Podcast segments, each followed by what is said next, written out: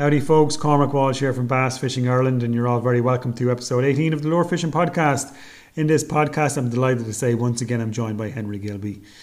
If you haven't heard, um, Henry suffered a major heart attack a couple of months ago, but thankfully he is now fully on the road to recovery. We have a great chat about his health scare, and then we also have a fantastic chat about all things bass fishing. I really enjoyed this chat, and it's great to see Henry has lost none of his passion so hopefully you enjoy this one as much as I do. So it's great, great to chat to you. I suppose if you're okay to talk about it, we'll just talk about your your health scare. There, you had a heart attack. Yeah, far away. Absolutely no problem at all. Yeah, it's great to see you've made such a great recovery, and I see you today. You're you're talking about going for a run. Did you go today, or is it tomorrow? No, no. I had a sort of I had an um I had like an online cardio rehabilitation thing, and um I had a meeting last week with a, a, a lady, a, a, physiologist. I think she's a physiologist. Um, and she said no running yet, but she's given me. She wants me up in my heart rate, which is good, but I sort of I can't up my heart. I can't find any long enough hills, or you know, I can't I can't up my. I suppose the fitter you are, I guess I need to get. So I asked her today. I said, "Is there any chance I can jog?" I promise I won't run. She yeah, goes, yeah, you can jog. Just, just, just. I've got to you know, I've got to keep to a certain heart rate, which isn't very, you know, it's not too high. I promise her I won't go over that. So, um, so tomorrow morning, 6 a.m., I'm going for a run stroke. No, sorry, no, I didn't say run. I said jog stroke walk. Ah, brilliant. That, that's great. I'd say you're looking forward to that. Oh, I can't wait. I mean, it's pathetic, isn't it? I mean, this running thing, I guess to you. Um, but yeah, I'm dying to go. I can't wait. Yeah, yeah, because I'm sure you've been missing it, like, because I know how much you were doing. You've been you've been doing it for quite a while now, and uh, you know we had a bit of crack back and forth with times and that, and I was always trying to beat your times, and every time I would, you'd do a faster time again, you know, and I was like, "Fuck's sake!" no, no, no, it's like it's, it's weird, isn't it? It's like you. I mean, I look, I'm not, I'm not, I'm not a runner. I'm very obviously not a runner, but once you start doing it, I just I found it fascinating how someone like me, who is not small and is not, you know, there's a lot of me to move around, but I find it fascinating if you work hard, how you can sort of, you can have the ability to run 5k, 8k, whatever it may be, and then get a bit faster. And I'm still at that stage, well, apart from having a heart attack, I'm still at the stage of being just, I can't quite believe it's possible. So, and then once it's taken away, I'm, yeah, I'm dying to get back to it because I, I know it's good for me and I know it's good for my fishing. Yeah, yeah, absolutely. Yeah, yeah. Um, I suppose the last time you had a run, obviously you had the heart attack. Um, like, did how, how, did that come about? Like, or was it? Did it? Did he, obviously didn't have symptoms because I was talking to you a few days before well, that, and you were, you know, you were flying it like I so. Did. I did have. I did look un, unknowingly. I did have warning signs. I was. I don't know if you remember. I did. I did a guiding job out in Kerry. Um, I literally the last morning I left Kerry. You know, I, I was leaving. Our clients were leaving. I ran my fastest ever 5k, which is not fast in fast terms, but fast for me. Yeah, felt great. Got got back home. You know, long journey home. Got back, went for a run. It was like my running had fallen off a cliff. Just felt awful, and it felt, you know, I went fishing and I had to sort of having literally been running up the cliffs, I had to stop coming up the cliffs because I was out of breath. And I thought, this is weird you know, kept up with the running, but just it it was going bad. I probably quoted times to you. Remember? Back yeah, yeah. Something, yeah, something was something was wrong, and I actually said to my wife, Cormac, I said, um, I said I think I've had COVID without realizing. I thought it was my lungs, um, but it wasn't. It was my heart starting to pack up. And then I went, yeah, the morning of my heart attack, I um. I went for a 5k run. I mean, it was appalling. Right? Like, like, crippled giraffe, you know, running really badly yeah. But I managed to do it. Know, I did 5k. Especially, I had these new running shoes. I was dying to use. You yeah. know, it's like getting a, it's like getting a new lure rod. I was itching to use yeah, them. They felt yeah. great. You know, apart, apart from the running going uh, crap, um, I did it. Then uh, you know, I had, felt like I had indigestion. I felt I had breakfast. Felt like I had indigestion. That went away. Had a bath, and then it hit, does it hit me like a steam train? Just gone. You know, like a really bad, this pounding pain in my what in my heart. Um, then very suddenly my arms went completely numb, fingers started tingling, just started pouring, pouring sweat. Right. Yeah. And I thought, oh, I thought I might be in trouble here. Um, and I don't know. I don't know what I was able to. You know, maybe it's because I was running and I was fitter, I was stronger. I don't know. Well, they told me, yeah, it helps to be stronger. I was able to sort of think logically about, you know, what's the best way of getting help. And I thought, you know what? So I put the dog out in the garden and I drove myself to my doctor's surgery about five minutes away while I was having a heart attack. Right. Went in there and said, I, said, I think I need help, please. And they were, they were good as gold. They got me into a room. I lay on the floor and this really sweet GP did some tests, and she said, "Oh, you're having a heart attack." And I went, "Oh, okay." Um, I remember, I think I, I, put it on my blog, and I swear it's true. I mean, this is how this is how st- stupid blokes can be. Yeah. I was lying on the floor in a pool of sweat, having a heart attack, and she said, "Oh, you're having a heart attack." And I said, "Oh," I said, "Um," I said. I said, when it's over, is there any chance I can please go home? Because I'm fishing this afternoon. I swear, because the tide was really Uh, nice. I had a bunch yeah. of I had a bunch of I had a bunch of bass the evening, the afternoon before, and it was corresponding tides. I thought, oh, I'm going to smash them. Um, Yeah, yeah. and she went on. She said, no, I've called an ambulance. You need an emergency. You know, you you got to go to hospital. I said, are you serious? She goes, oh yeah. I said, oh, I better take this seriously. And then um, yeah, look, I'm being slightly flippant. I mean, look, I the way I describe it, Cormac, is I got unlucky with a heart attack, but otherwise every single thing went my way yeah, to yeah. survive it. You know, okay, Yeah. I, I did. I did have to call my wife. My wife, who very rarely answers her phone, but she did. They they were they were about four hours away. They were seeing her in laws. I had to call my wife and say, "Sweetheart, I'm sorry. I'm having a heart attack." Yeah, sorry about Can this, but yeah, sorry to bother you, Yeah. but yeah, yeah. Can you tell the girls? I've got I've got two girls, um, eighteen and sixteen, and um, look, that was a uh, that was a hard one because I, you know, I just I didn't know was I didn't know going to was pull going to through? Was happen. Yeah, yeah, yeah, I didn't I didn't know if I was going to die or not die. I didn't have any clue. I just was trusting in the medics, the ambulance crew, and my wife. They were they kicked into gear. They got themselves back from the Isle of Wight, and I actually saw them that evening in hospital. I mean, brilliant. poor things. I mean, I think I, I think I really, I, I think, to be honest, I shook them up more than I was shaken up. If that makes sense. Yeah, yeah, I well believe it. Yeah, yeah. And what, what Um, did they so, what look, did they find. Henry? What was what was was he obviously had to get stents? What did, like I mean, did they did they tell you why it happened or Yeah, look, uh, well, they were quite insistent early on. Henry, you need to know you've had a very severe heart attack. Um, Right. I said, okay. Um, I subsequently found out one artery was totally blocked, so if I hadn't got help, I guess I was dead. Yeah, um, yeah. But they said, look, they said, you know, they obviously I mean, I had freaking yeah, measurements done all all the time was hospital, patches stuck to me, hair ripped off me, um, bit different bits shaved. You know, you could honestly, I could go into many details, but um, they said, oh no, I've got low, I don't have high blood pressure, I haven't got high cholesterol. Sure, I'm not a um, I'm not a racing snake, but I eat pretty well. I was getting fitter, well, fitter than I already was. I was getting stronger. don't drink or smoke. They were very. yeah. They asked. Yeah, don't smoke. I don't smoke. I don't drink. I haven't Yeah. drunk since I was eighteen. I smoked since I was twenty nine. Um, but they very. They asked me very early on. They said, "Um, do you have a history of heart attacks in your family?" And I said, "No." But then I spoke to my mum, and she said, "Oh, hang on, Henry. Um, we do. On my dad's side of the family, it's pretty prevalent." And they said, "Look, it's most likely genetic." Right. Um, okay. Yeah. because so I said, I said, look, if I'd lived like a monk, what would have happened? And they said, well, you were going to get it. It just Right. ha- happened to hit you that day. They said if you still smoked, probably would have hit you 10, 10 years earlier. And they said if you were like you know three times the size and you took no exercise and you ate you ate takeaways every day of the week. They said it probably can't guarantee it. They said it probably would have killed you stone dead, and you've no no. You know the fact that you were fitter and stronger helped you kind of um You staved it off for a while. You were kept. You kept. You know. You Yeah. kept. Yeah. Yeah. Yeah. and it helped me fight it when when the heart attack hit because it was freaking painful. When it hit, I was able to sort of take logical steps. Yeah, Um, yeah.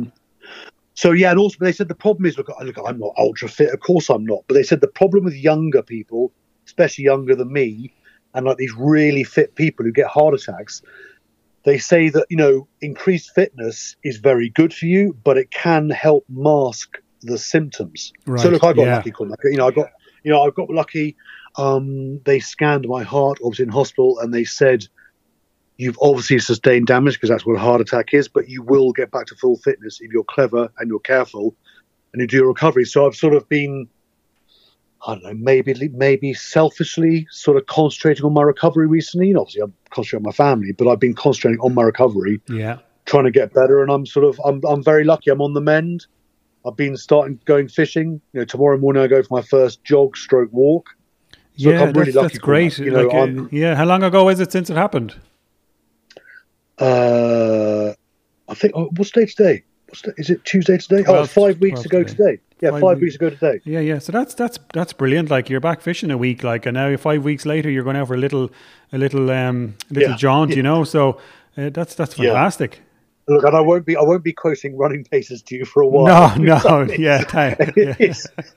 until I, until I can freaking smash my best five k, you'll be hearing no yeah. more about times. Yeah, yeah, um, yeah. But then, no, I, but I, I, I mean, yeah. joking.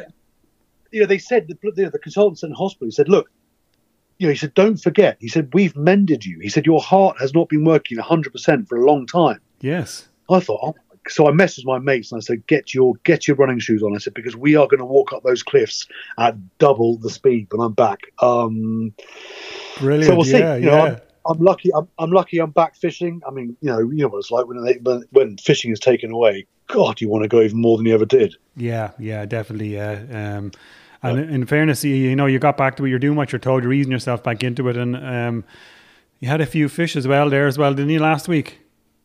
oh god, it was cool. I mean, yeah, it was. I mean, just yeah, to catch a few fish. Yeah, I mean, I was I was genuinely sort of worried. You know, the first bass I hook after my heart attack, you know, what's going to happen is my is my freaking heart rate. Yeah, yeah, going through the roof because I carry this thing called GTN spray, which apparently, if you feel any stuff in your heart, you've got to sit down and spray it under your tongue, and it sort of brings your blood pressure down. Ah, uh, yes, you know, yeah, yeah. I did think, oh my god, if I hook my first bass, I'm going to have to like consume the whole. Sort of, yeah, like, yeah you'll have, to, you'll have the rod in one hand and the spray in the other yeah. hand, you know. um, but it was cool, you know. As I was in the surf on Friday, we had like he- heavy surf conditions, and I look again. You know, I'm not I'm not by nature a sensible person, but I did kind of you know my mate was like wading up to his neck because the fish were at range, and I sort of waded but kept coming back out because my physio I say my the physiologist she's cool. She said when I talked to her in the week about fishing she said look you need to remember that um that being in cold water is causing your heart to work three times harder. Right okay. So she said please you know when you go back fishing be sensible. So sort of I had like her on my shoulder virtually when I was fishing you know be so I was look I caught a few fish took some photographs sensible I had I had an outrageous amount of fun. I absolutely frigging loved it. Ah, brilliant! Yeah, that's that's great. Yeah, cool, you know, um, just to catch a few fish, you know, be out with your mate. Um, get, get, get back doing in. what you love doing. You don't get that buzz again. It, it's you know, it's yeah, it's brilliant. Hundred percent, and it's such a simple thing. You know, we go we all go fishing because we love it. You know, it's nothing more complicated than that. Um, but when it's not there, you know, when it or when it's there, when it's like five minutes away or twenty minutes away or whatever, and the fishing's there and you can't do it, God, you want to go and do it. You know, it sort of almost attains this kind of mythical status of, you know, if I don't go fishing, I'm going to go up the wall. Um, and to be able to go again, and actually, okay, I sneaked a session in before I was technically allowed to, but it was a very sort yeah. of gentle session, and I caught a couple of fish, and you know, my heart didn't go from my chest, but to go yeah, to go on the coast um, and bang stuff out, yeah, it's brilliant. It, was, it, it, doesn't get much better, really. Yeah, yeah, no, no, it's brilliant, and I think the way you dealt with everything and you were so open and honest about uh, the heart attack and that, it's like it helped me because obviously, like everybody else, I got a like I was I got a big fry when I heard about you, you know, and and it actually put me off. I was actually, I was actually nearly afraid to go for a run myself the next couple of days. You know, I was thinking, geez, sugar, you know, um, yeah, I yeah. like it, it. Just kind of, I was just thinking, geez, you know, because I've been, you know, in contact with you and you're running there for the last few months and yeah, whatnot, and I was. You know, I remember you saying actually, geez, one of your runs, you were kind of like, I just felt horrible. You know, you felt you're real tired, and I was thinking, geez, some someone runs, but someone runs. My runs were the same and that. But what I did was, and I just booked in myself to get a full the full a full check as well. You know, so that in well itself done. is great. Well if if, if if more, if more if more people. Um, do that yeah, as well, yeah. even from your experience. Just just go in, get yourself checked over. Have have a, have a little uh, MOT there. You know, get get something, get a get a check. A lot of these places yeah. are doing kind of you know hard checks um, for free actually these days. You know, so um, so yeah. Uh, Look, I'm I'm conscious, Cormac. I'm sorry. No, I hope you know this is a fishing podcast. I love your podcast. I think you do a bloody good job. Um, and I hope that people listening aren't switching off or bored. But, but you know, I just chose to be very open about my heart attack because you know it happened. It's not my fault. Um, I and I also also uh, when I write about stuff, I find it very cathartic. Is cathartic the right word? I you know I find it's a good way of working it through my head um, because I was told to keep an eye on my head. Yeah. Because apparently this sort of stuff, this stuff can, can come up and bite you. So I, I, chose to write about it. I chose to put it on Facebook and be very open. Um, and if it helps anyone, great. And I actually, you know, I won't go to specifics, but one of our lads who comes fishing with us in Kerry um, messaged me literally a week ago. He's had a massive heart attack. Um, he'd been reading my blog. He knew to get himself help and he's okay. Was, he was yeah um, in hospital, stent fitted, out within three days.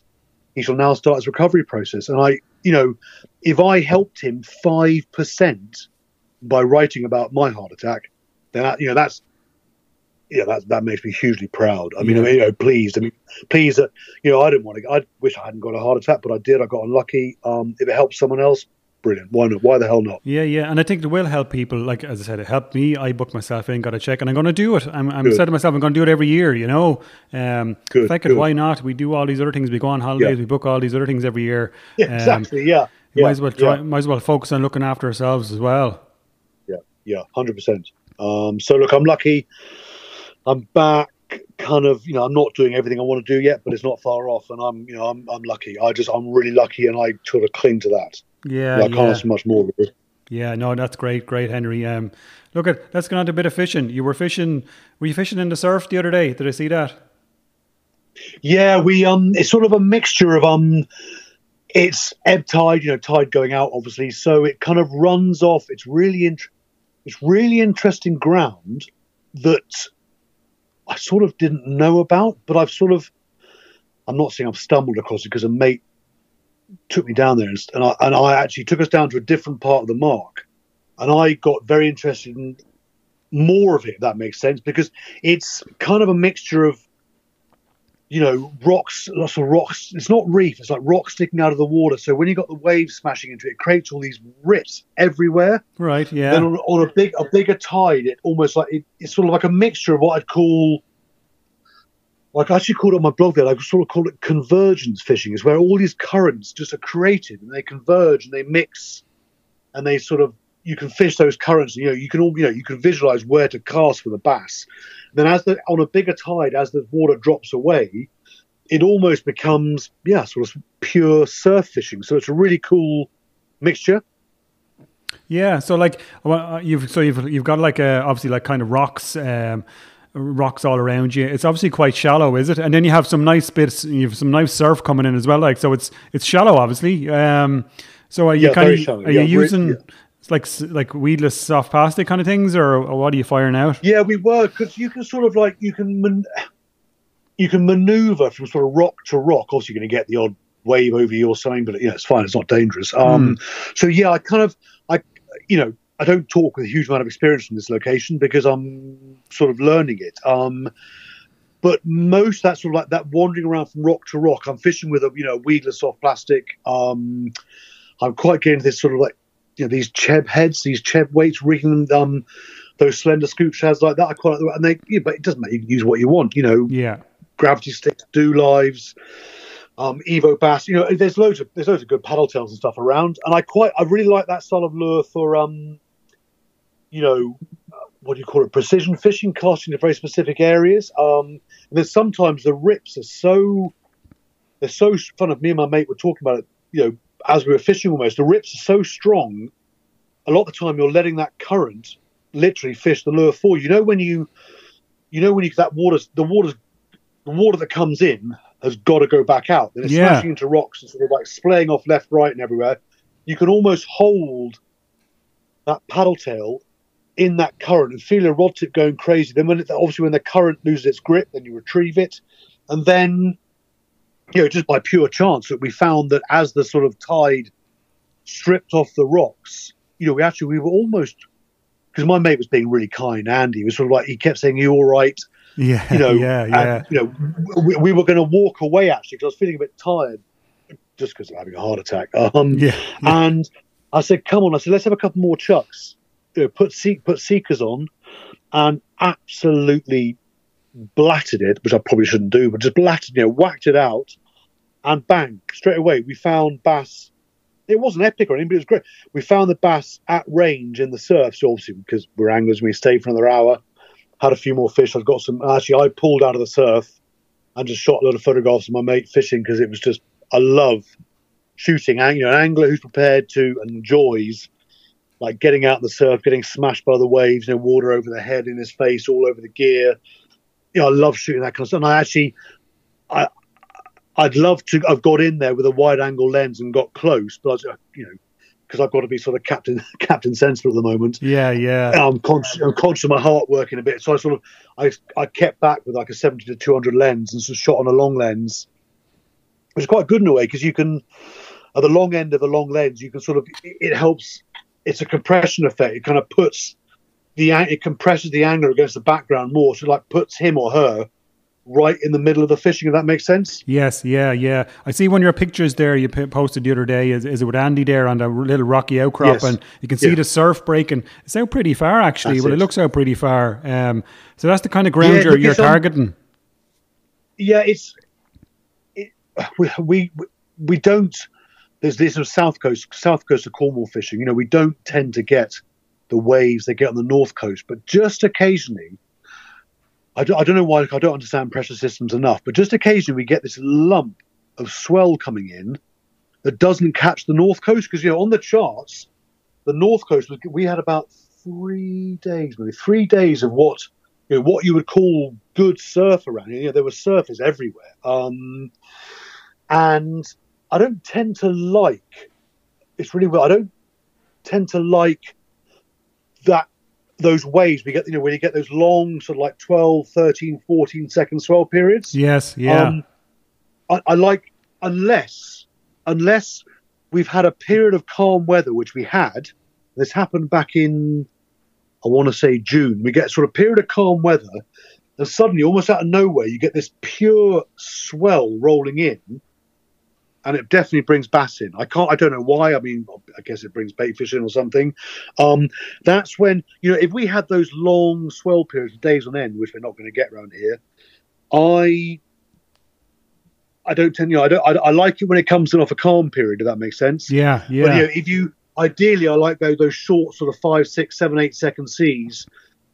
Um, that's what I love. But you know, that, those long swells seem to work when they suddenly come in off a very calm, calm bit of sea. Yeah, which we had last week here. I, I was actually surprised Yeah. because I like kind of fishing, you know, after the big tide and, and it slackens off. I get Yes. I get some late night tides here, and I go down I go down to fish in the dark. And but I, I just noticed we had this big this big groundswell was there, you Yeah, know, yeah. and uh, it only kind it kind of was here until I think maybe Sunday Sunday morning. I started to settle down a bit, but yeah, whatever it was, maybe it was a result of those really big tides or or whatever. But um, yeah, this big this big swell rolling in, so that obviously that obviously helped you there over those shallow reefy rocks.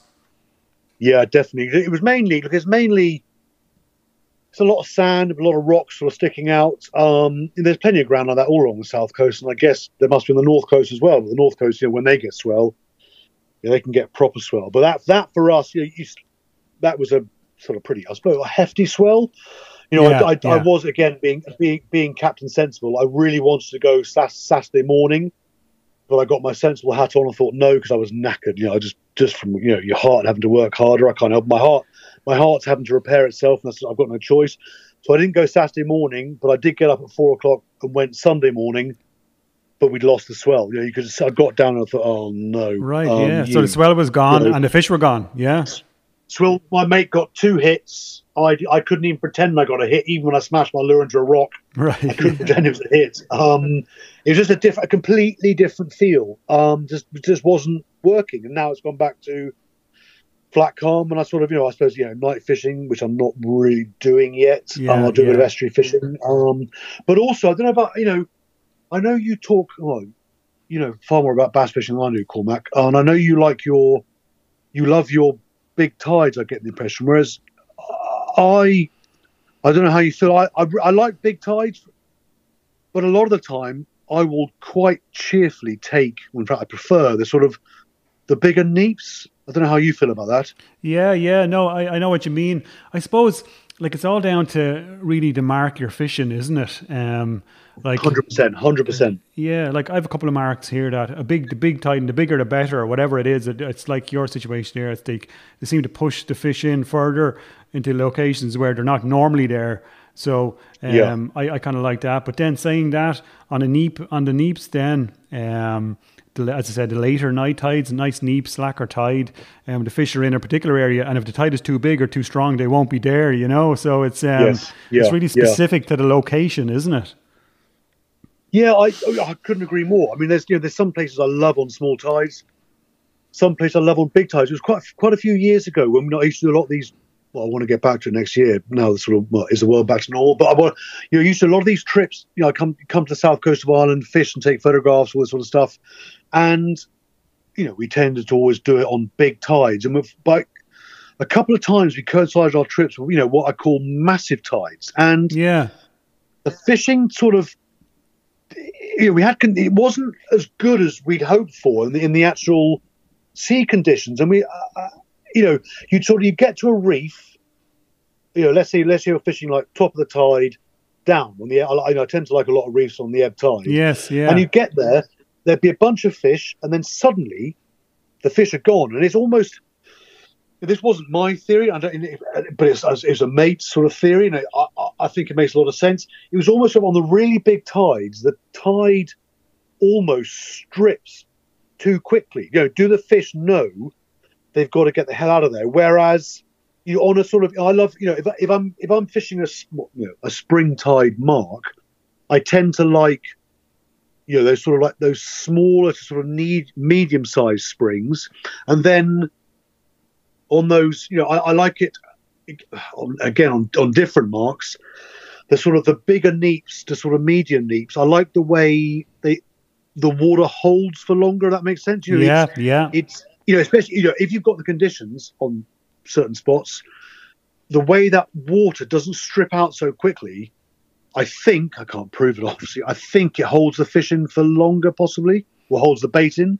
Yeah, yeah, definitely makes sense. It's it's definitely a good a good theory. Anyway, um, it's funny that you mentioned the bigger tides. Like we obviously had a really big tide there recently, just gone. You know, yeah, um, yeah, yeah, it was really big, and like the tide before that, fish better. This this tide it didn't fish as good. Now there was some fish around, but it didn't fish as good. And I also find what yeah. I what I, what I actually what I what I like more is nearly the few days before. So I think maybe there's a yes, is there yes. a new moon on Friday or something.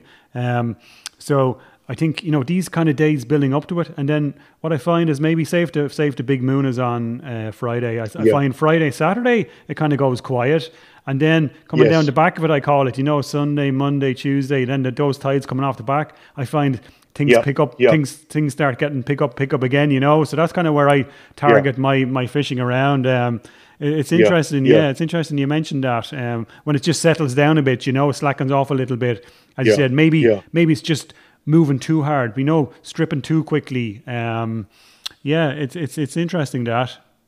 But then without a doubt cormac the, you know, the guiding work i do with john quinlan down in kerry um, you know those you know, you get plenty of fish on small tides and big tides you know, when it's fishing, but the big tides do give you access to just a bunch more ground. There's a lot of there's a lot of shallow reefs there that you know, when they fill up on the big tides, it definitely brings the fish in, or the bait fish and the and the bass in close. You know, so on the neaps, you, know, you fish different spots.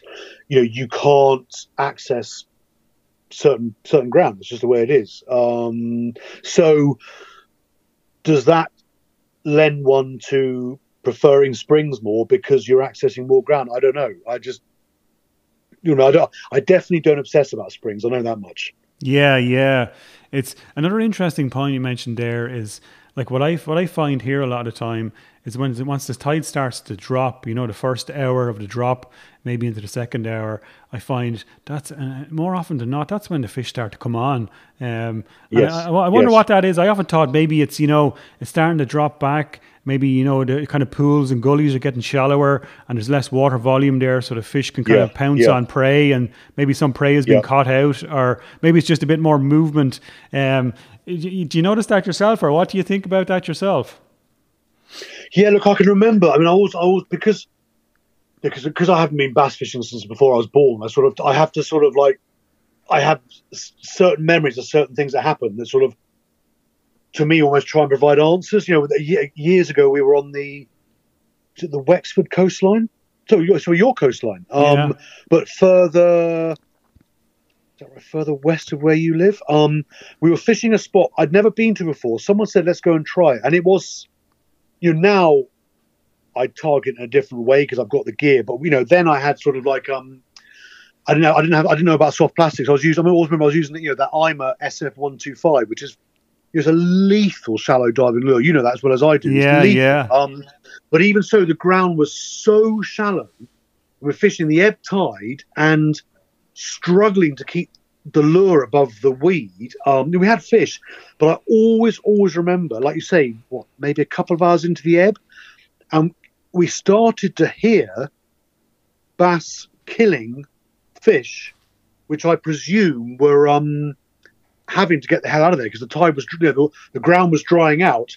And you hear this kind of like sort of explosion. Oh Yeah, my God. yeah. And it was bass killing. Now, they weren't easy fish to catch because I guess you know it was calm, it was clear, they were very spooky. Um, but I'll never forget it as long as I live because that what you know. I suppose you know. I suppose maybe you know we think oh you know fish come in on the flood tide, go away on the ebb tide. Well, obviously we know that's not true, but it can take a degree of confidence, you know, to trust in the ebb tide. And I'll never forget that session, the sound of those bass killing fish. So I, and I'm guessing, I don't know, I'm, I'm just having to guess.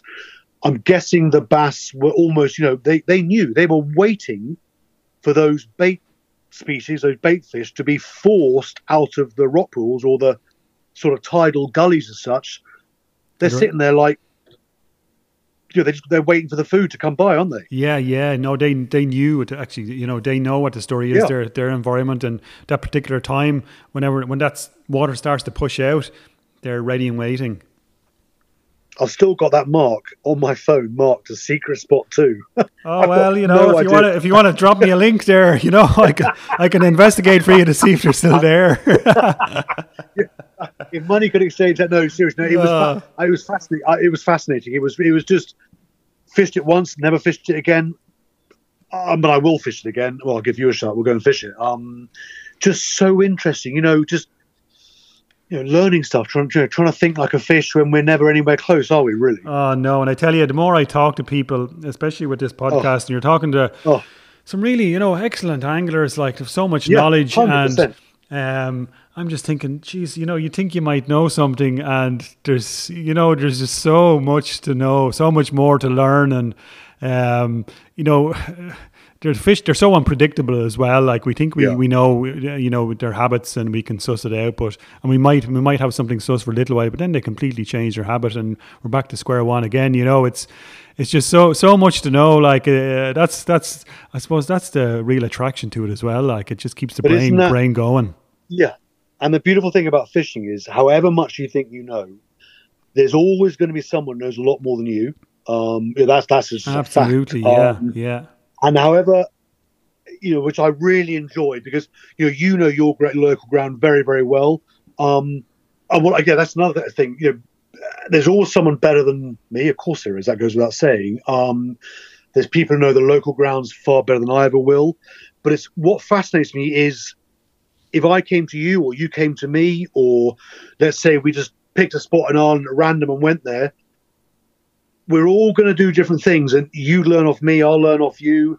You know i always it fascinates me when i don't know a mate comes to stay they, they never fish around here and they do something totally different and i think oh you idiot henry why haven't you tried that? And, yeah, yeah. you know we always i think you know it's very very easy and i'm, I'm as guilty as anyone. You know we get we get stuck in our ways of you know we can even go comedy you know I, I can think of a certain spot that i'll go in a certain state of tide and i'll put the exact same lure on as i used before because it caught me fish is that lure going to work again i don't know why am i putting it on because it caught me fish last time is there any logic to it No, No, because the no. bass could be feeding on. some- Yeah, they could be feeding on something else, and I, you know, we get we get very locked into our ways, and I love it that you know we're never close. I mean, I, I say this all the time, writing, speaking. I, we're we're never close to sussing this fishing thing out, and that's why I think it's especially lure fishing with bass, obviously, which I'm biased towards.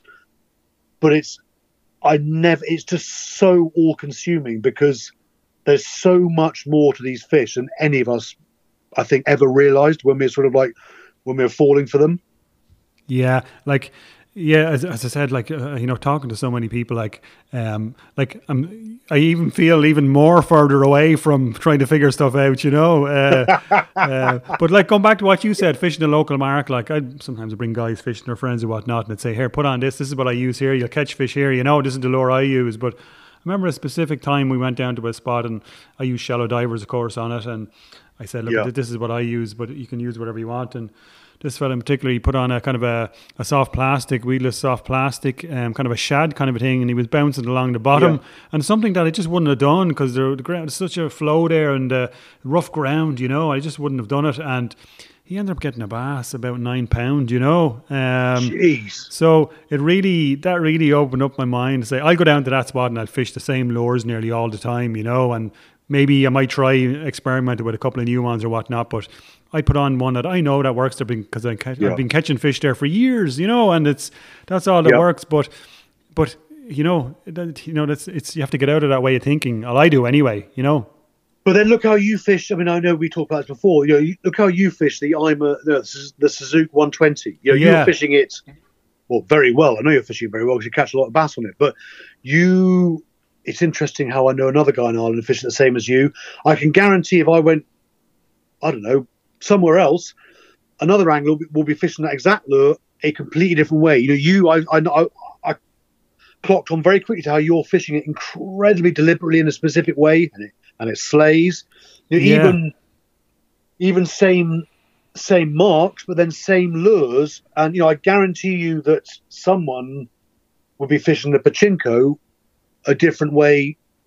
You know, you and I would probably fish it differently without even realizing. Um, Yeah, yeah. And something, if something incredibly subtle could make the difference between fish or no fish or bigger fish or smaller fish. I just, I just don't know. It fascinates me. Yeah, yeah. Like and, and like you know that person's catching fish. It's been it's been effective for him, and it's been effective for me as well. Well, I'm using it differently, but I'm Yeah. still it's still working for me. You know. Um, so Yeah. uh, it's interesting. But actually, now that you mentioned the, the top water, I was fishing top water there last week, few weeks, you know, and.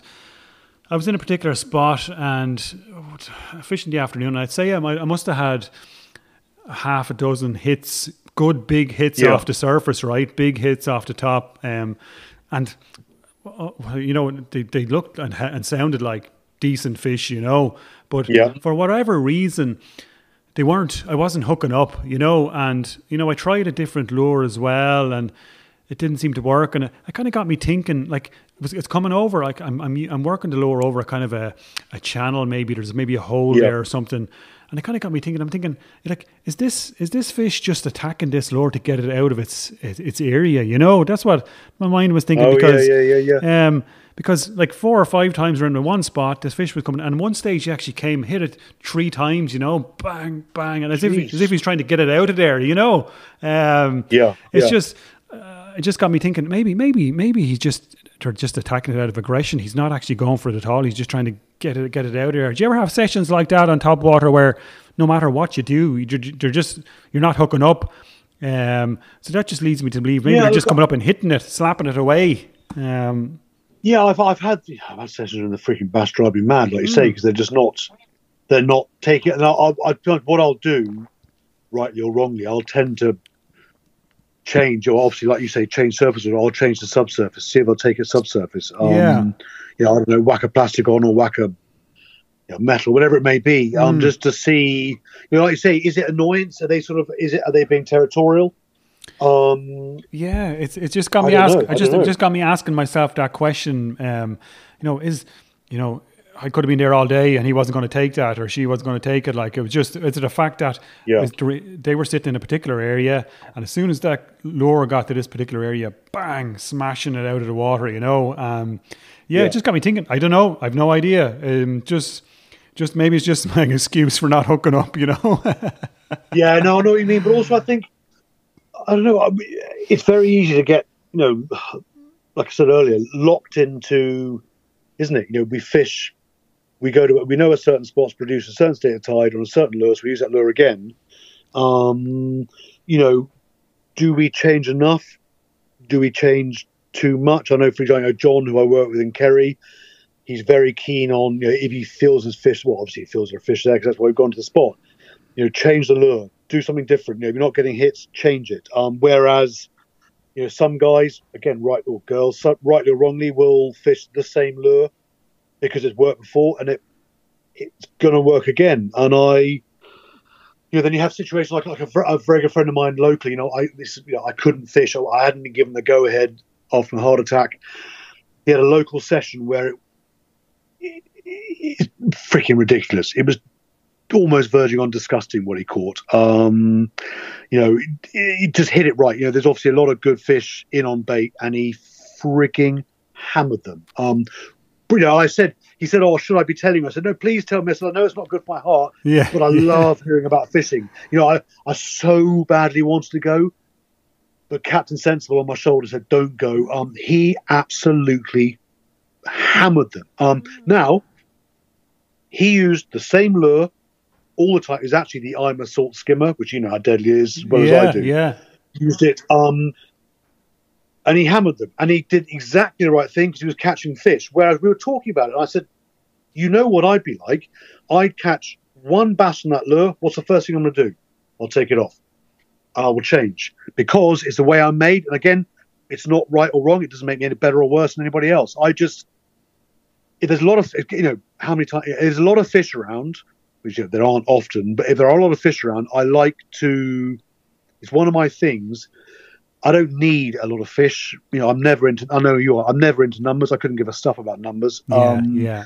I, I like. I like the experience, and if I can, if I can use the experience of a lot of fish being around to play with, you know, a new lure or a Yeah, different technique, or Just some experimenting. that's what.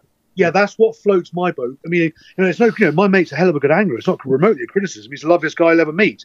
Yeah. Yeah, he'll catch a bass in a freaking in a freaking puddle. Um, and he's far better at a lot of bass fishing than I'll ever be. Um, and he hammered them quite rightly because how how often do you get good fish in numbers smashing? But I it just interested me because I know what I'm like. I know I'd have just chopped and changed because Is I it- can't help it. It's the way I'm made. And yeah, and it's would, perfect. would I have learned from? I, I, I hope I would have learned from it.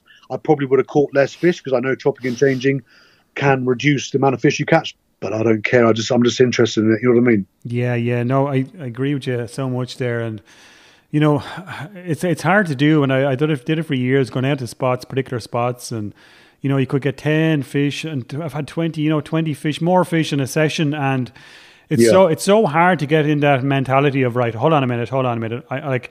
It took me a while to realize that I'm not learning anything here by going down here and using Yeah. the same lure and catching 20 fish. I'm not learning anything at all, Yeah. you know? Yeah. So it, but it, but it is. It, don't get me wrong. It is really hard because if you know that you can get a fish every cast down there and you're getting that hit, it's really hard to kind of hold on a minute, stop. I'm going to try a different lure. That might not work. Oh no, I agree. You know, I couldn't uh, agree more. So it's and it's so it's not remotely a criticism of anybody. No, no, yeah, anything at all. yeah. It's just I'm just I'm just trying to illustrate what I would do, which is not right and it's not wrong. I'm just, you know, if I'm not learning something, I know fishing is going to end up boring me. I mean, I hope Yeah. it won't because I, I love it for life. You know what I mean? yeah, yeah, It- It's got to engage. It's got to engage my brain as well as my soul, as well as my heart, but not too fast on the heart. yeah, Um, yeah. it's got to engage me on so you know and fishing does fishing engage me on so many different levels that i pres- that's why i find it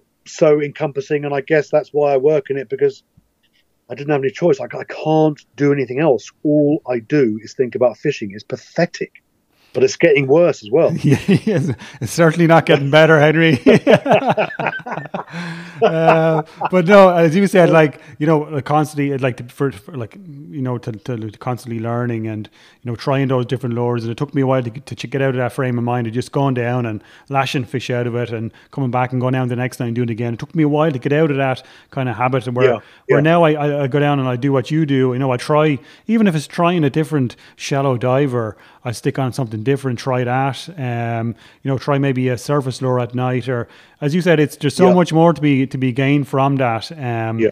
It's the same with spots. I, I you know, I, I like trying, I like finding new spots every every year. I try and find a new, lo- a couple of new locations. I'll go down to a particular area, and and I'm just happy if I get one fish, one one or two fish out of it. I, I'm I'm happy. I won't stay there and flog it, or I won't go down the next day. So I'm in a situation now where I suppose I could have you know, you might have half a dozen new spots this year that I've got a fish or two out of, you know, yeah. and uh, yeah. it's just it, it it opens up um, more fishing for me as well because I know now. Well, okay, I, I, got a fish here before when the weather was was like this, or I got a fish up yeah. here, or I got a fish here. So all of a sudden, I've I've more I have more um, opportunities now. I've more more um, scope now for my angling. So you know, it's just just kind of open the mind a bit, isn't it? And and just just kind of get out of the habit of going down to the same spot, yeah, flogging it, hundred um, percent, yeah, not learning yeah. anything. Just just you know, even even if you get one fish from a spot, that's a bonus for me. If I get one fish, I'm like, okay, that's great. I know yeah. there's a fish or two here. Um, I'll come back to that another time. But there's spots that I found years ago, like you said about that secret spot that. I might have got a fish in it, but I haven't been back there since. You know, it's great. It's a great complaint yeah, to have, but um, but uh, I think that's another that's another challenge, Cormac, isn't it? It's you know if you you know, let's say you know your local coastline fairly well. I know you do. Mm. You know, and you've got a certain, you know, you've got your conditions, the tide, you've got everything you want. You know, the thing to do, isn't it, is go to where you feel most confident. But I again, which we know we all do, and we we love doing it. But I I think it's such like changing lures maybe to tr- play around with stuff. I love like you, the love the challenge of trying a new spot. You know, starting to, you know, has this place got potential? Starting to, you know, try and work. And I know Mark Cowling, who I admire hugely. And Mark Cowling is brilliant at, you know, doing the legwork, doing the brain work, trying new spots, and you know, for guiding and for his own fishing. Um, you know, and I've, it's a huge thrill, isn't it? You know, Google Earth, OS Maps, putting the legwork in, you know, climbing down cliffs, you know, wading across gully, you know, trying to find, you know, it's new ground to us. I'm sure it's fished by someone else, but I love the thrill of trying somewhere new. Like you say, catching a fish, and then it's that that buzz of oh now how can I suss this place out? You know, I've got to try in different tides, different conditions, different moon phases. I I so enjoy that mental challenge. Yeah, no, it's brilliant. I was only talking to one of the guys today about Google Maps. He was telling me that he's been poring over Google Maps recently and picking out spots that he could find. And he said he's, yep. you know, he's nearly addicted to that now himself. You know, um, checking out spots. He was planning heading down to Cork, like he was looking at stuff down there, and um, yeah, like it's it's it's it's great, isn't it? You know, you can spend hours just poring over maps oh. and, and, finding little gullies yeah. or little bits of current yeah. there or something. You know that you know, and then you have to you know go down and investigate it and um, it, it, once you know what you're looking for, like it's uh, sure it's endless. God, look, in my uni days here, well, university days in Plymouth, I mean, you know, I'd really sort of, I'd always fished, but it was the first time in my life I had fishing, saltwater fishing on my doorstep, and I just fished my. It's, it's obscene how much I fished. Yeah. you know, back in the day, this is you know this is sort of back in the day of like before electricity almost. Um, you know, it was it was OS map, hiking boots, rope, spike, club hammer, and I literally walked probably the entire South Devon coastline looking for fishing spots. Whereas mm. now, the Google Earth is amazing. Like you and I sit there, I, mean, I look at spots in you know in Angola, you know Namibia, Ireland. I don't care. I just love look. But still, you know, you still, I would argue, you still got to get out there and you got to look at them. You got to you know, what's that current doing? What's that wave action doing? You know, what's the ground really like? You know, what's um, what's the access like? You know, we can. Yeah, yeah. You think think about the Copper Coast. You know, the Copper Coast west of you. Yeah. I don't know. I, I don't. I don't know what percentage. Yeah, there's a lot of extremely lovely ground on the Copper Coast, but there's a percentage that you can't access. um, because the cliff's too steep or there's no way in. You know, you think, God, and then you, then you start dreaming, oh, how many big bass are down there? How many big bass have never seen a lure? Obviously, I, I guess the boat guys and the kayak guys can get in. Yeah, But yeah. I'd argue, you know, when, when you've got those onshore conditions that you like, you know, it's not conducive to boat fishing and it's not conducive to kayak fishing. no, yeah. So- that's, that's right. Yeah. You know, how many parts of how many coastlines are not fished because you can't get at them, which is great. But there's always going to be some nutter who starts abseiling or Yeah. Yeah. I don't know, you know, par- parachuting down or something. You know what I mean? Just try, you know, you, when when it's like it's like well, I suppose like having a heart attack and you can't go fishing. When you want to fish a spot, but you can't get down there. Oh my god, you're going to try away. I mean, I've you know back in the day, you know, I'm sure you have nearly fell off cliffs and nearly, you know, you know, banging spikes with club hammers and putting down sort of polypropylene rope.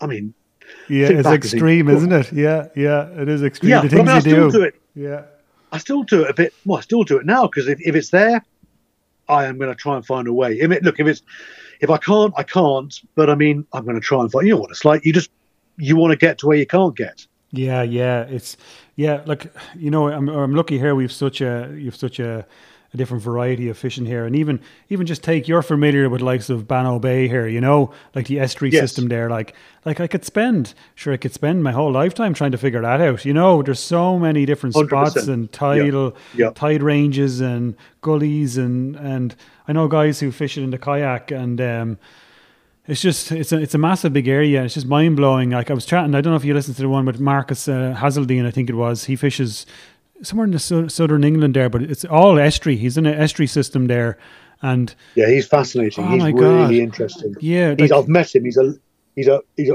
I've only met him briefly. Couldn't have been nicer. Couldn't have been friendlier. But he's got a brain. He's got a fishing brain in him that absolutely fascinates me. He's you know he's he's being forced to think in in different ways because he's fishing a different kind of coastline to you, different kind of coastline to me, and that's it fascinates me. Like uh, that's why you know people like that. It's brilliant. That's why fishing's so cool. Yeah, yeah, like it's completely. He's thinking way outside the box, and he's adapting to, like you said, he like it's just a Yeah. big, big estuary system he has to work with. He's no open coast. He's just fishing the estuaries, and he's going way up them in all this kind of real shallow water, all these urban Yeah. areas. He's getting massive big fish up there, great fishing. Um, and I was just like, it's it's it's mind blowing, really. Um, just even picking little little things, little bits of advice off him, like it's um just to utilize down Yeah. here in the estuaries by just just exploring the upper reaches and the shallow and the shallows up there. And you know, he and he mentioned something about like you know the, the bass are aware, like you were talking about bigger tides and the the neap tides.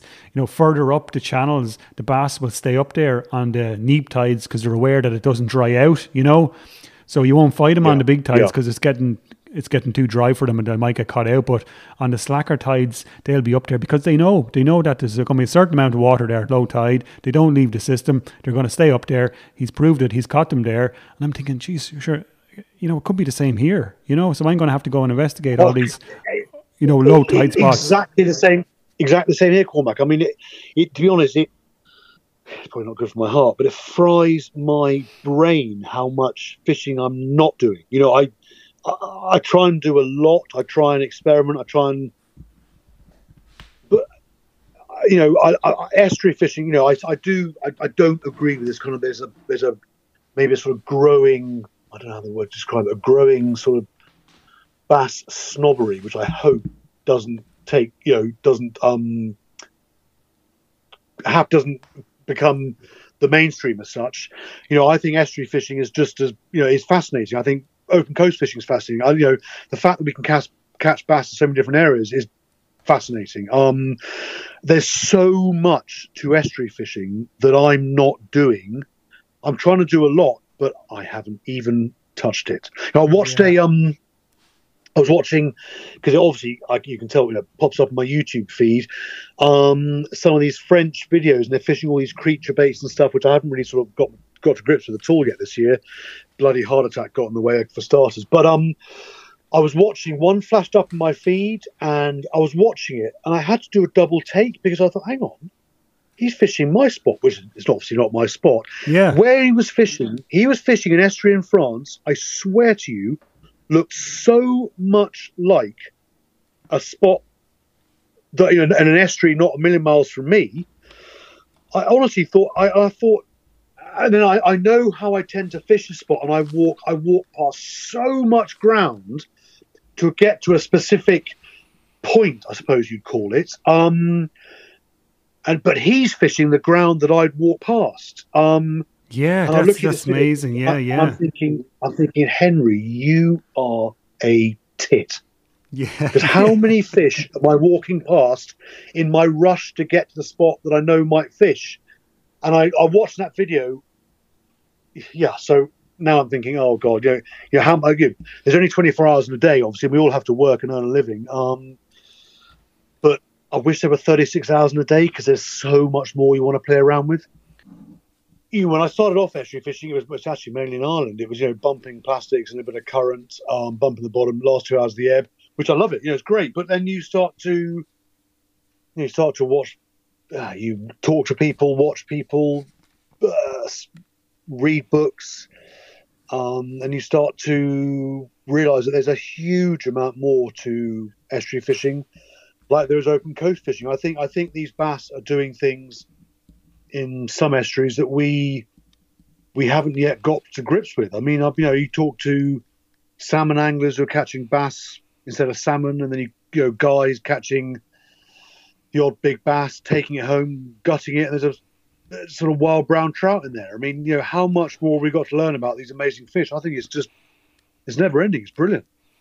Oh yeah, yeah, yeah. As I said, the more the more I talk to people, the more there's just so much more to learn and same thing as a guy who fishes here. You know these old school guys, like he's he's you know late seventies now, and he's been fishing bass all his life. And even he'll turn to me and say, you know, you know, there's very, I know very little about bass fishing even at this stage yeah. in my life. You know, it's it's it's yeah. it's just fascinating. But also how I was thinking again. I have to think of sort of experiences. I remember years ago when I was, I was getting into bass fishing, trying to learn a bit, and you know, walking out the coast. This is actually, I think it was somewhere in South Devon years ago. And let's say I was sort of walking out there in, it might have been, you know, end of May, early June. And an old boy said, Oh, you're never going to catch anything. I said, Why not? He said, Oh, bass fishing here is like, it's July to July to September. I said, You what? Um, he said, Oh, yeah, we, we only catch bass here July to September. I, I said, Oh, okay, cool. Sort of, yeah, yeah, whatever. you know, yeah, exactly. You know, things of, you know, I know I'm not. It's nothing to boast about because I'm just lucky. But I is it right? I've now, you know, not not the same year, but I've now caught on a lure from the shore a bass in every single month of the year. Now that's that's nothing heroic because I've only ever caught one in March, for example, and a handful in February. But it's doable you know, mm. and there's some people I can again I think about I think about someone like Mark Cowling who knows his stuff backwards. Um, he's had some freaking awesome fishing like February, February, March. Um, I mean, I'm not saying it's going to happen everywhere because of course it's not going to happen everywhere. But if you are living in a part of the, the world, the UK or Ireland, where it might be possible, why not? You know, we're doing things, we're fishing in ways that, you know, 20, 30 years ago, I guess, weren't thought of maybe. You know, who knows where we'll be in, what, in 20, 30 years' time. Yeah, like even even less, even like go go to like even different species. Like I mean, I was talking to a chap recently. He was fishing off the rocks down in down around the Hook area, and he spotted some bluefin tuna a couple of hundred meters offshore, breaching the water. You know, yeah. Um, yeah. And then I had reports down there a couple of years ago of some bonito being caught um, on the yeah. boat, maybe a mile off Hook Head. Um, it's just it's uh, can you imagine like in you know five years time we might be getting these bonito or whatever in casting distance of the rocks it's, it's, yeah, a, it's a real if, possibility. If we, if we, get fish like that that can be targeted realistically um bring it on. I mean you know there's there's some there's been some footage doing the rounds recently of, of some of some big bluefin tuna right off start point in south devon you know very close to shore. Yeah i see that. Now, yeah yeah. fascinating. I know what i'm like because i'm a, I'm a grown up twat. Um, if those fish were there, I'm going to chuck a lure at them. Should I? Well, I, I like to. I like to think I wouldn't because I think I'm grown up. I'm 50 years old. Yeah, you can't help it, can you? It'd Um, be, it'd be very my- hard my- to my- yeah, it'd be very hard to not cast your lure if you see Yeah, you know fish like that. in a million years. I find out before you and I started talking for this podcast just today, I just messaged a mate because he sent me the footage. Another guy sent me the footage, and I said, I said, look, mind if you want to change your braid, hook one of those fish because I reckon it will do you. In it will do you in a couple of seconds. Yeah, You know, we, you know, we're never going to land fish like that from the shore. Um, but just the fact that we've got fish like that feeding in our waters that close to shore, oh, it's, you know, like you say, if they're there, what else could be there in ten years' time? yeah, yeah. No, it's real. It's a very real possibility. I mean, it really is. You know, and who knows? Five years, ten years time, we could be fishing for likes of bonito or I mean, yellowfin Yeah, tuna off the rocks, off the beach. You know, it's Yeah. it's a real And a possibility. 10 I know a ten pound bass is a dream fish. You know, we all we'd all love to be catching those ten pound bass, but we're not. Um, but you you put a ten pound bonito against a ten pound bass, there's no comparison. I mean, I, I love bass; they're my favorite fish in the world. But I, you know, everyone's got to take me with a slight pinch of salt. As you know, I can talk about you know fighting fish hard, or I don't I don't care about numbers, I don't care about size. You know, I've been very lucky through my work to have fished you know all around the world, or taken photographs all around the world. You know, I've caught plenty of big fish. They've fished way more than me from the shore, all this sort of stuff. So I'm Yeah. very lucky. Um, but you know, so but I love bass ab- above everything else. But yeah, if you want a pure scrap, you got something like a bonito, like a false albacore, you know, the tuna species. You know, leave bass for frigging dead. You know, there's just no comparison. Um, if we can target those one day, oh my god, watch this space. Yeah, yeah. We'll be having very different conversations in a few years' time with a Oh. bit of luck. Yeah, because we won't be buying 150 yard spools of braid.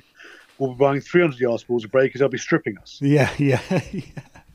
Yeah. Yeah. And I certainly won't be buying. I mean, much as much as Suffix 131 is my favourite braid in the world, I will not be buying a 300 yard spool of Suffix 131 to be stripped of it in two seconds flat. No, no, no. No, you know, cost cost will become a cost will become a factor if a fish is stripping your reel. Yeah, instead of like 50, 50 or 60 uh, pound for a spool of braid, you'd be talking like 150, 200 pound for a spool of braid, you know? Yeah. Um, yeah. but yeah. So talk- no, talking you, you, who knows what? Yeah, Cormac. yeah, yeah. Talking about gear and, and, and lures and stuff and equipment, um, is there anything anything interesting you're kind of using at the moment or you're looking forward to using or lure wise or even rods or whatnot? I fun enough. I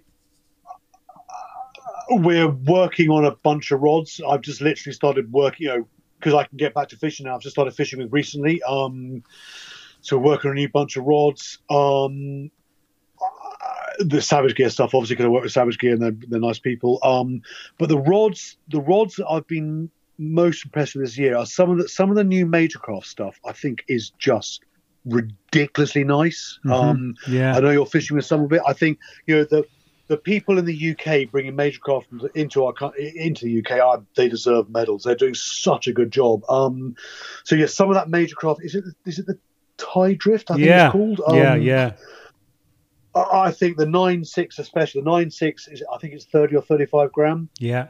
I think it's I think it's freaking awesome. Um, and then I know, and then some, you know, these new Appia rods, Appia, Apia, Appia, that Ben's doing the art of fishing. Oh my god! You know, I am, I'm a tackle top. Make no mistake. You know, I get to play with a lot of gear as part of my work. You know, I've got a bunch of new rods here that we're working on. Do I need a new rod?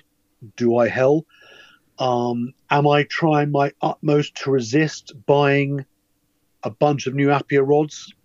yes, and I'm going to fail because um, some of them are so nice. Um, are they going to catch me more fish?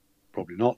But you know, when you're that ever you- really you- yeah, you're going to have fun. You're going to Yeah. have a lot of fun using Oh, them and God, yeah, enjoyment. Yeah, yeah. So, so no, I mean, I mean, you know, there's some, there's a lot, there's a lot of good gear. Um, I saw some of the new, what was it, the new one the, new Westin rods for 140 quid. They were really nice. Um, you know, there's, I think there's, uh, you know, there's more and more gear around. You know, again, and one of the, um, I've got, actually got the reel here. Um, you know, because I can, because Abu's part Pure Fishing and Pure Fishing owns Savage Gear now.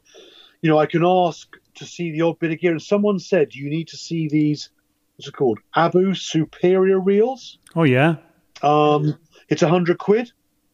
I- just don't see what's wrong with it. I mean, I've got the three thousand what's it called? The 3000 SH, the Abu Superior 3000. For 100 quid, I just think it's brilliant. You know, sure, you're not meant to drown it um, like you are the, you know, that really expensive Penn Authority, which is absolutely frigging lovely, not cheap. But um, something like that um, Abu Superior for 100 quid, It's brilliant. I just can't go wrong. Yeah, it's definitely worth worth a punt on it, isn't it? You know, I mean, um, you know, it's for that price. Like, if you can get some good fishing out of it, it's that's that's a good good deal. Look, I th- you, there is, you know, there you, it's an age old argument, isn't it? You know, what do you do? Do you spend do you spend 400 quid on a reel like the Penn Authority, which again I can get for nothing because of my work? Um, I love it.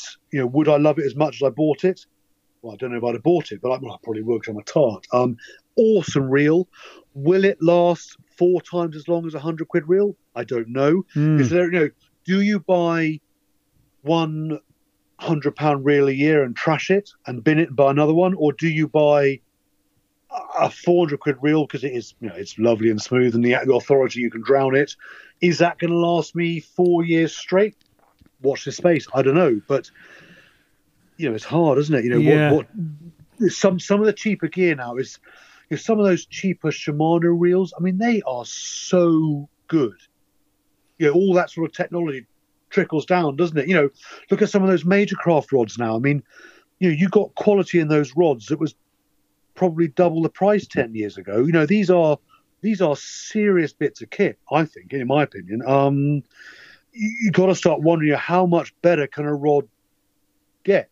You know, Yeah, the, the yeah. gear is the gear is so good now. It's almost well, yeah, we're sport for choice, aren't we? Yeah, and, and particularly I think with rods, like I mean, the quality of rods these days is excellent, and you can get a really good quality rod without breaking the bank. You know, um, like I think where I find the difficulty is is is reels. You know, um, like I have Yes. like I have rods. I use the major craft stuff. It works for me. It doesn't let me down. It's good. It's good stuff. You know, so I Yeah. I'm, I'm, I stick Yeah. with that. Um, and I could use.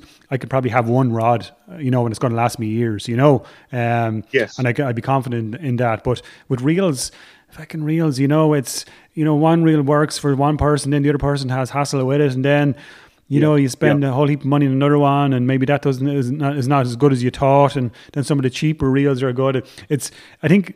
With reels, unless you, as you say, unless you start paying big bucks like up to a thousand euro or, pound or whatnot for your reel, uh, it's kind of, it's it's very hit and miss, isn't it?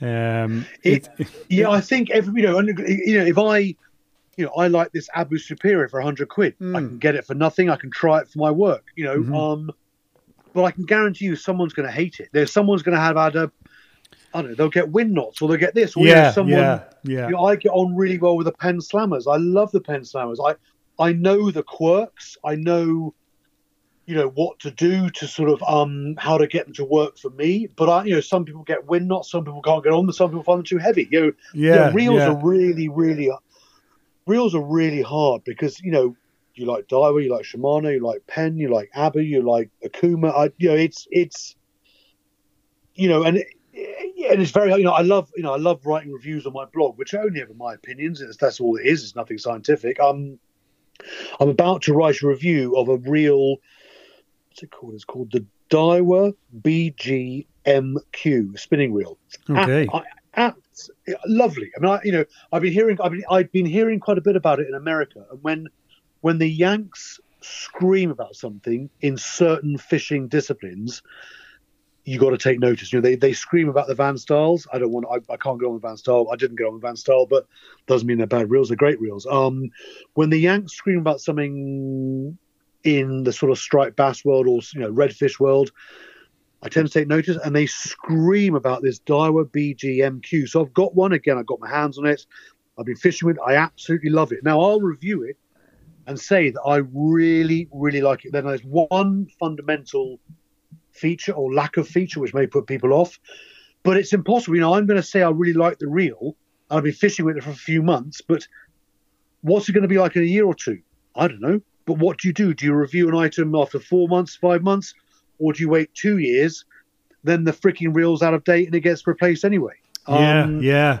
You know, rod, rods are fine. Rods, you know, if you fall on a rod, you're going to break it. Um, Yeah. Anyway, so you know, some rods break. You know, I know there has been the there's been the odd uh, Savage Gear SGS8. I've heard there's been a few breakages. I don't know why. I'm trying to get to the bottom of it. We'll always replace the rods. Um, I wish it didn't happen, but it has happened. Um, I can't break them, but um, they have a few. But you know, rods will technically last a long time. How long is a reel, a spinning reel especially? How long is that going to last in a harsh saltwater environment? And in our world, you know, let's be honest, we love bass, but bass aren't damaging gear. You know, bass aren't going to break rods. Bass aren't going to trash reels. They're not big No, enough. They're not no. fast enough. Yeah. You know, a hundred pound GT can can buckle a pinion gear in five seconds flat. A bass ain't doing that. I don't care. I don't care how big the bass is. It is simply not happening. Um, so to me, it's the saltwater environment that trashes the gear. And you're right. Spinning wheels are a. It's not easy. No, it's not. I love. I just love for someone to, you know, here, this ha- hand me a reel here. This, look, this is going to last you three or four years. And in fairness, my Van Staal has lasted me four years. Um, and Yeah, it's but the only- amazing. It's amazing. You, know, and but the only problem, the only problem with it is. Well, I'd have to send it to America, or I sent it to the UK for service, and you know it's gone for three months. Uh, and then if they want parts for it, they have to go and and you know uh, call America and get parts over from America. So you know it, it solved the problem in one way where like I used it for three years without servicing it, and you know when you opened it up, it was perfect inside. You know, and I mean, okay, Yeah. it, it's it's paid for itself uh, over and over, but but you know to get it serviced, to get parts for it. It's it's it's difficult. It's tricky, and even to get someone But to look at it in the first place, you know, it's it's that's the problem. Yeah, and also you know, that's yeah, uh, you know, also with reels, it's um, yeah, how do you look after them? You know, I look Mm. after my reels religiously. I, I hose them down after every trip. Let them know. I always grease them, oil them. I get any any hint of raspiness, I oil or I grease where I think it is. Um, but I've you know I've got a couple. You know, I know people, a couple of mates or people. people they've never washed a reel down in their life. Um, so you would expect my reels to last longer than theirs. You know, they you know they they they might. Oh, my reel is crap 'cause it's not lasting. But if you don't look after your gear, it's never going to last. But it's it's everybody's different, aren't they? You know, I wash my lures down. The next person doesn't. You know, Yeah, Someone yeah. says those, those. Someone says those treble hooks are crap. I don't think they're crap because they don't rust. But I wash my gear down. Yeah, You know, it's yeah, all- yeah, yeah. It's And all especially, obviously, you know, salt water is the problem. It's always, you know, we love saltwater fishing. It's always going to be, it's always going to trash gear. I don't care what the gear is, it's going to trash it. Yeah, and it's always going to be a challenge to the manufacturers as well to kind of, Yeah, you know, yeah. how are we going to keep salt water out of this reel? Like, and make it still make it user friendly and lightweight and you know functional. Um, I'm, I'm sure, like, I've no doubt it is, it is a challenge, you know, and that's why Yeah. that's why we're still kind of searching for for that. You know, if if there is, there's definitely, uh, you know, there's there's space there for a kind of a, you know. A, a budget reel or even a mid, middle of the road uh, reel that you know that's affordable um, but does the job like you're saying about this Abu Superior maybe maybe this could be the one you know like a, a hundred hundred pound or whatnot for a reel um, you know if it, if it can do the job pretty good um, Yes, they're onto but- something But if you take if you take a reel like that, which you know it's hundred quid, nice reel. There's there's lovely there's lovely Shimano reels for hundred quid. There's lovely Daiwa reels for hundred quid. But if you take that reel into the surf, look at the photographs I posted the other day of my mate. And if you put the, we were using Penn Authority reels because they just they laugh at those. If you take my hundred quid Abu Superior, lovely reel, into that surf, you're going to trash it. yeah You know, it's yeah just yeah it is it. So, but as a manufacturer, what do you do? Do you say to your customers, "Do not use the reel in that environment," because then they think, "Oh, it's not tough enough." It, it's yeah yeah it's impossible. You know, buy, buy a Van Staal and do what you want. You know, even though your VR50, which is a lovely reel, it's not as sealed as their top end ones. yeah Um, yeah It's sealed. It's it's sealed enough, but you know they you know, say for for what for what I'm using it for, for as you said before, for our bass, like I mean, you know, it's it's nearly Uh, overkill for our bass. You know that that Yeah, fifty even. yeah. You know where where in the states where Yeah. they're, they're they're using the bigger ones for the big stripers and stuff. They're really being being tested. And as you said before, in relation to the reel like the, the Americans, like it's the stuff there is being beta tested over there by anglers. There, it's you know it's if yeah. it's good coming out of the states. It's it's more than likely bloody good, you know, because it's been tested yeah. and it's Yeah. you know it's been tested properly. Whereas here, where we, we don't really, you know, it's we're not putting them under pressure. Like they're not being tested really as such from fish anyway. You know, um, Well, no, people often ask me, they often say, "Oh, what's the drag like?" And I realise I don't care. I don't know. I haven't got a clue. Just wind yeah. it up. Yeah, yeah, it's um, not it's not important. Yeah, yeah. You know, it's not it's, it's not like talking. You know, there's, a GT. I'm all over it. I'm interested. I'm GT, Jack, Redfish, Tarpon. I'm just, but you know, if you ask me now, what's the drag like on this Abu Superior for 100 quid? I don't know. It's all right. You can pull line off it, but I just wind my drag down anyway. I mean, it, if yeah, I'm not a bass should be able to take a big bass should be able to take line at close quarters. Not, I'm not being stupid. Yeah. But all these people who people who are hooking these fish and saying they're screaming yards of line off. I'm sorry, tighten tighten the drag up. But then, as I said earlier, take me with a pinch of salt because I've you know I've been lucky through my work to I suppose learn how you know how you can put the gear you use through its paces and what the gear can actually do. Yeah. You know, I don't yeah. I'm I'm worried about how a reel turns eight million times as opposed to is it got the smoothest drag in the world? I don't really care for bass fishing. I couldn't give a stuff. Yeah, yeah, um, yeah, yeah. No, I get you.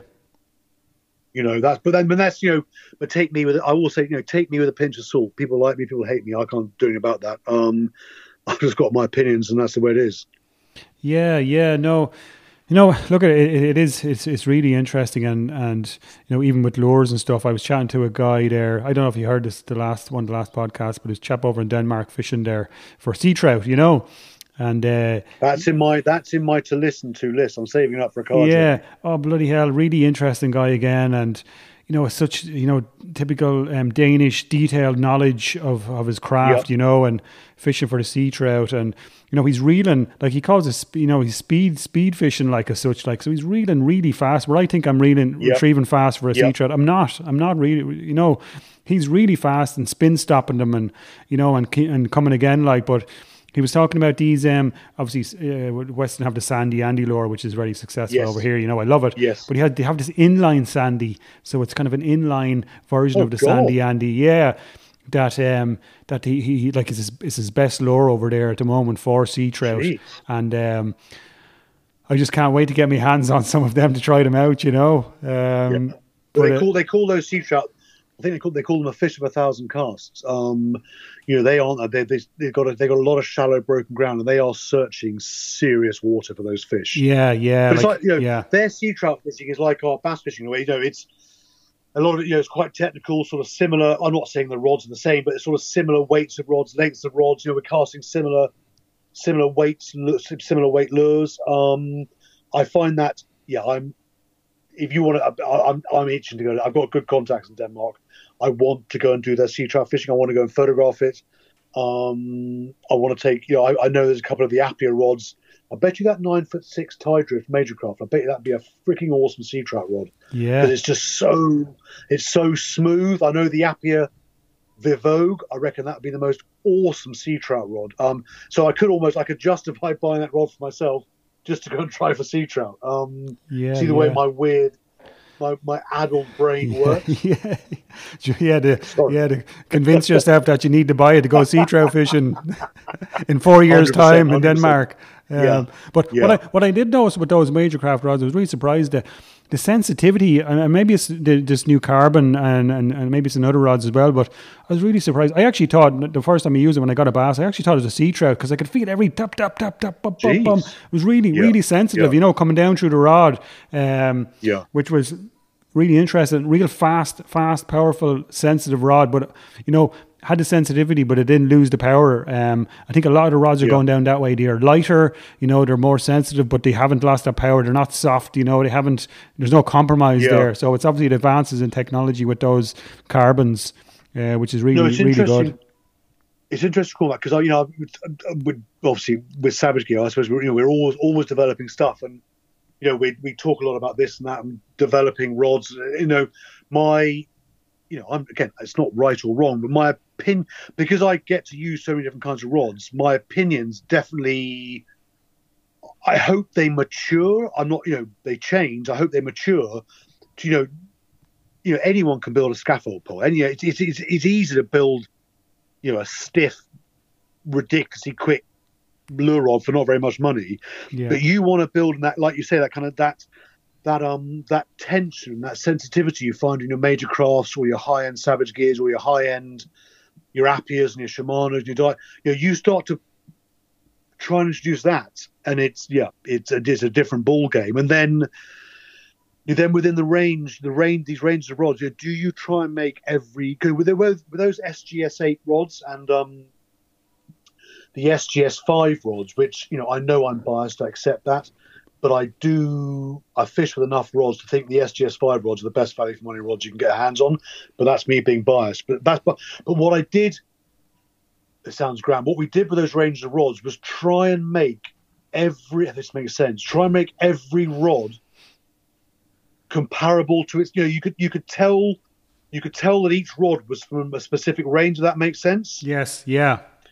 Whereas someone like Apia have definitely gone down and um gone down a different route. And there's these blue Savage gear they're called SGS six rods that this lad Marcos does over in. He's actually based in Greece. Um, you can see in those ranges they very deliberately made very individual rods if that makes sense you know the, your 9 foot 35 gram rod might feel completely different to your nine six thirty five, and that's very deliberate. Yes, yeah, yeah. And in Apia's new range, is it the R, the RS range? That Apia Vivogue, which I think is about the best nine foot six rod I've ever fished with. Um, that Apia Vivogue is a completely different rod to, let's say, the nine foot nine, the the Apia Sky High, and that's that's very deliberate. Um, and it's really interesting, sort of learning and understanding why that's been done, because then it obviously it, it can translate into your own thinking. Yeah, and you can get, and, and you know that opens the, the scope up. Like you can get a rod. More people can get a rod that suit them to tailor tailor their own yes. kind of preferences. There's more options available now for rods. You know, like so if you like a, a light kind of faster rod, or you know, so you can really home in on what you want and what suits you best. Um, I think that's where the manufacturers are going. But then you need Cormac. You need someone like Ben at the Art of Fishing. You need Mike and the guys at Chesil Bait and Tackle. You know, the, the people import import major craft. You yeah. you need good people like them to be able to advise customers on what rod might suit them the best. Obviously, you know, they're going to try and sell a major craft. They could, of course, they will. But then, you know, major craft's got a huge range of rods. You know, Ben does a huge range of rods. The art of fishing, or you know, even you know, call someone up like like Veal's Mayor Lordran. Their Mayor, you call them, and they will do their absolute utmost to try and make sure that you've got the rod to suit you. Now, it's easy for me. I get to try loads of different rods, and I can talk about them the cows come home. I can find out what I like.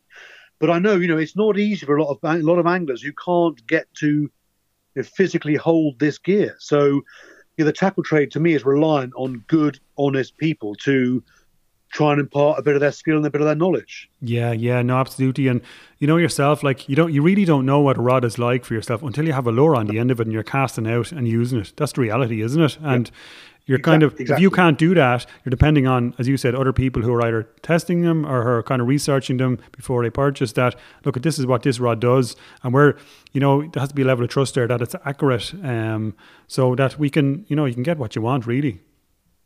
Yeah, but then look, you know, someone like no, me. I mean, I just, you know, I just review, I just review rods, lure rods on my blog because I'm a, I enjoy fishing with them. I enjoy trying stuff out. You know, my opinion's no more or less valid than anyone else's. Um, you know, I know what I like. Um, I'm open-minded, but I know what I like. I, I'm, I'm prepared. I'm very prepared to give gear time to kind of open up, but I know what I like. You know, and what I like isn't necessarily what you like. Isn't necessarily what Joe Bloggs like in Southampton. You know, it's all it's important. You know, I've had I've had various emails. Oh, Henry, I hate this rod. Well, sorry. I mean, what can I do about it? I mean, yeah, you know, it's not, yeah. it's not it's not my fault. Um, I review gear that I like fishing with because I can't be.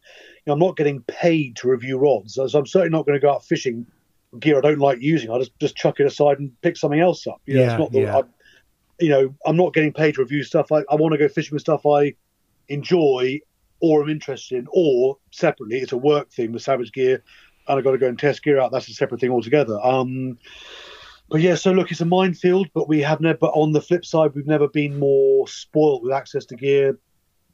It's incredible. Yeah, no, it, it is great, and as we said, like the quality of stuff is getting better, and you know, price is, is yeah. coming down. Like it's more, you know, affordable now. You can get really good affordable, affordable kind of rods and reels and packages. Like you can get on the water yeah. for for without breaking the bank. Like and see if, if that's what something you want to do. Like yeah. so, it, it is great. Um, but here, Henry, look at I'm after overcooking the chicken, and it's nearly it's nearly You high are- tide. You are you are in serious trouble, aren't you? As well, I- gonna- I know. cop it. I Just know. Blame me, Cormac. I honestly blame. I get loads of people blame me. Or Henry said I should buy this. Yeah. Henry said I should go fishing.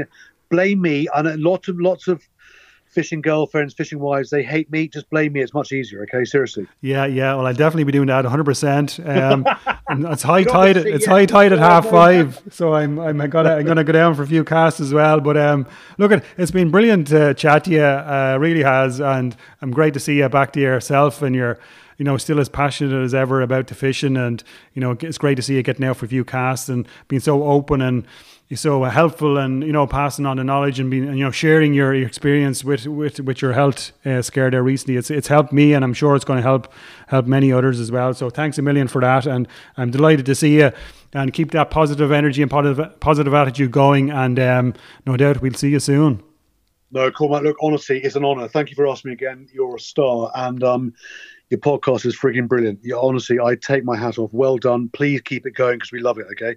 Thank you very much for having me on again. Seriously. cheers Henry talk to you Take soon easy. okay Cheers, Cormac. Good, good luck. Good luck on the top of the tide. cheers So that's it, folks, for episode 18 of the Lure Fishing Podcast. And thank you once again for interacting with the podcast and making it what it is today. Um, I've had such good feedback throughout the year for all the episodes and all the contributors. And I want to thank you all as listeners for you know listening to it, sharing, subscribing, and making it uh, what it is by spreading the word. Again, feel free to reach out to me if there's anyone you would like to hear on the podcast, as I'm led by the listeners. Um, thank you all once again, and we'll see you in two weeks for the next one.